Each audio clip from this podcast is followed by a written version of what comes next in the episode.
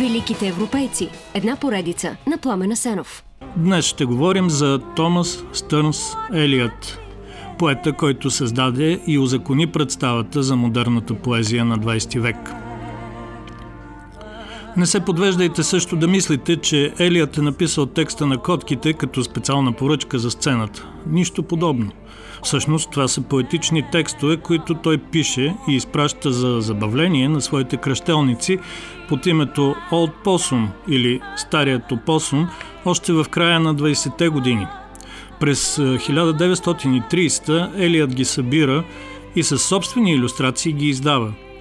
На практика като книга за деца под заглавието Книга на стария опосум за практичните котки – ето един солиден повод за размисъл по въпроса на къде върви нашата цивилизация и докъде е стигнала, след като през 30-те години на миналия век децата са се забавлявали с текстове, над чиято психологическа дълбочина и социални вношения днес възрастните разсъждават дълбокомислено, докато се разхождат прегърнали невинна девойка по Бродвей след представлението. Но това е друга тема – Факт е обаче, че когато умира през 1965 година, самият Томас Елият едва ли си е представил как 16 години по-късно някой ще изрови от някъде от тези негови стари текстове и ще напише към тях музика, която да ги обезсмърти допълнително. Доколкото разбира се, безсмъртието може да се прибавя към безсмъртие и от това да се получава повече безсмъртие. За поета, драматурга и критика Томас Търнс Елият, или както е известен Т.С. Елият, през годините е писал и говорил кой ли не. Най-много се изненадах обаче, когато научих, че сегашният американски президент Барак Обама също се е произнесъл, при това доста умно от което самия той малко ми се издигна в очите. Докато още учи в колеж, Обама пише на тогавашната своя приятелка Алекс Макниер писмо, в което коментира творчеството на Елият, по-специално поемата му «Пуста земя» и казва по повод на известния негов фатализъм от ранния му период. Този фатализъм е роден от връзката между плодовитост и смърт. Животът се храни сам. Този фатализъм на моменти го свързвам и с западните традиции. Изглеждаш изненадана от противоречивостта и амбивалентността на Елият. Но не споделяш ли ти тази амбивалентност, Алекс? Тази амбивалентност наистина съществува. На моменти дори се натрапва, при това не само в творчеството, но и в живота на Томас Елият. Да вземем за пример факта, че някои до сега го смятат за американски, други за английски поет, докато той пък се самоопределя просто като поет на английски язик. А като цяло разсъждава и говори най-често за Европа като единно духовно пространство.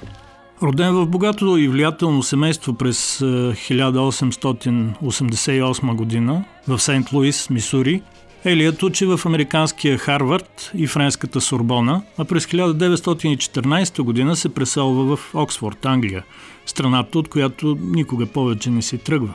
Става член на Англиканската църква.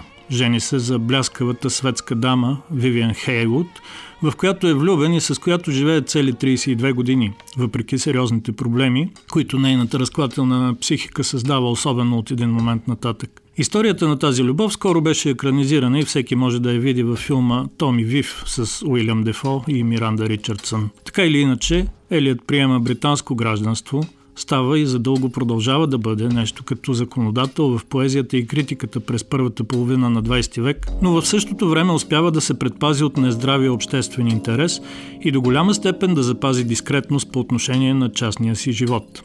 Когато през 1948 година Томас Елият получава Нобеловата награда за литература, в речта си той веднага залага любимия принцип на амбивалентността, като още в началото заявява приблизително следното. Трябва да призная, че аз работя с думи, но думите са извън моята команда. И сега съм раздвоен, защото да изповядвам по такъв начин собствената си неспособност да работя с думите би било неуважение към академията – а ако пък хваля Академията за нейния избор, може да се възприеме, че хваля себе си. В същото изказване пред Нобеловия комитет обаче Елият отива и още по-нататък. Той се връща към любимата си тема за връзката между език и поезия, като разсъждава върху това доколко поетите в Европа, а и в света, могат да помогнат за разбирателство и мир между хората и народите. Ние може да мислим върху историята на поезията в Европа и силното влияние, което поезията на един език може да упражни върху друг. Ние трябва да помним огромния дълг на всеки значителен поет върху поетите на другите езици, различни от неговия собствен. Може да се каже, че поезията на всяка страна и на всеки език щеше да намалее и да изчезне, ако не беше подхранвана от поезията на чуждите езици. Когато един поет говори на собствения си народ, гласовете на всички поети от другите езици, които са му повлияли, също говорят. И в същото време самия той говори на по-младите поети от другите езици.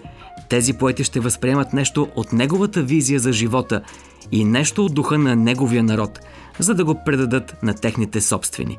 И ето как това е истина.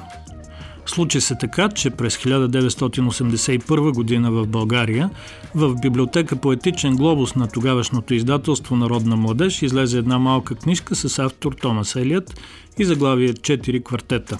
До тогава само бях чувал за Елият, но след като прочетох четирите поеми вътре, дълго си чудих кой е пуснал тази книга в тогавашна комунистическа България. Исках да отида и да му стисна ръката, защото поне според мен квартетите на Елият бяха едно от нещата, които окончателно разбиха на пух и прах опита да се налага тъй наречения социалистически реализъм в българската поезия. Но да оставим на страни и соцреалистите и техните началници. За мен и до сега най-важното е, че като отгърнах за първи път страниците на малката книжка, чух това. Да, колкото и да не ви се вярва, тогава през 81 имах усещането, сякаш точно този глас, живия глас на поета Томас Търнселият, чух в онзи момент. И до сега пазя това усещане, макар да знам, че не е бил той, а някакъв въображаем глас, подобен на неговия, докато поглъщах от хартията думите, преведени по суров, но прекрасен маниер от Владимир Свинтила. Минало и настояще, присъстват и двете в бъдещето, може би, а бъдещето се съдържа в миналото време. И ако всички времена са постоянно настоящи, то всички времена са неспасими. Отгърнах книгата по-нататък и видях следното. В моя край е моето начало. Една след друга къщите се въздигат и рушат, разпадат се и разширяват. И още по-нататък стигнах в четенето защото розите с външност на цветя, които някой гледа. Тук в тази своя сравнително късна поема Томас Елият отива далеч, далеч напред от обикновената амбивалентност. И като слово, и като смисъл, четирите квартета звучат не, не като четирите сезона на Вивалди. Много по-сложно е, вплитане има при тях. Тази поезия звучи по-скоро като четири фуги на Бах, изпълнявани пред смаяната публика едновременно на четири органа. Тя е пълна с контрапункти, които един през друг се наслагват един върху друг и като в някакво словесно ешерово пространство се свързват в нещо цялостно, завършено и единно. Мисля си, че те успяват да създадат у читателя усещането за силен световъртеж, въпреки ясното съзнание, че всъщност не е стъпил върху никакъв свят, а виси във въздуха на мисълта, закачен за тънкото въже на словото. Ако не се обесиш, ще пропаднеш в пропаста. Ситуацията може и така да се приеме. Или по-добре да се опише с думите на самия поет. Върви, върви, върви, изрече птицата. Човек не понася многото реалност.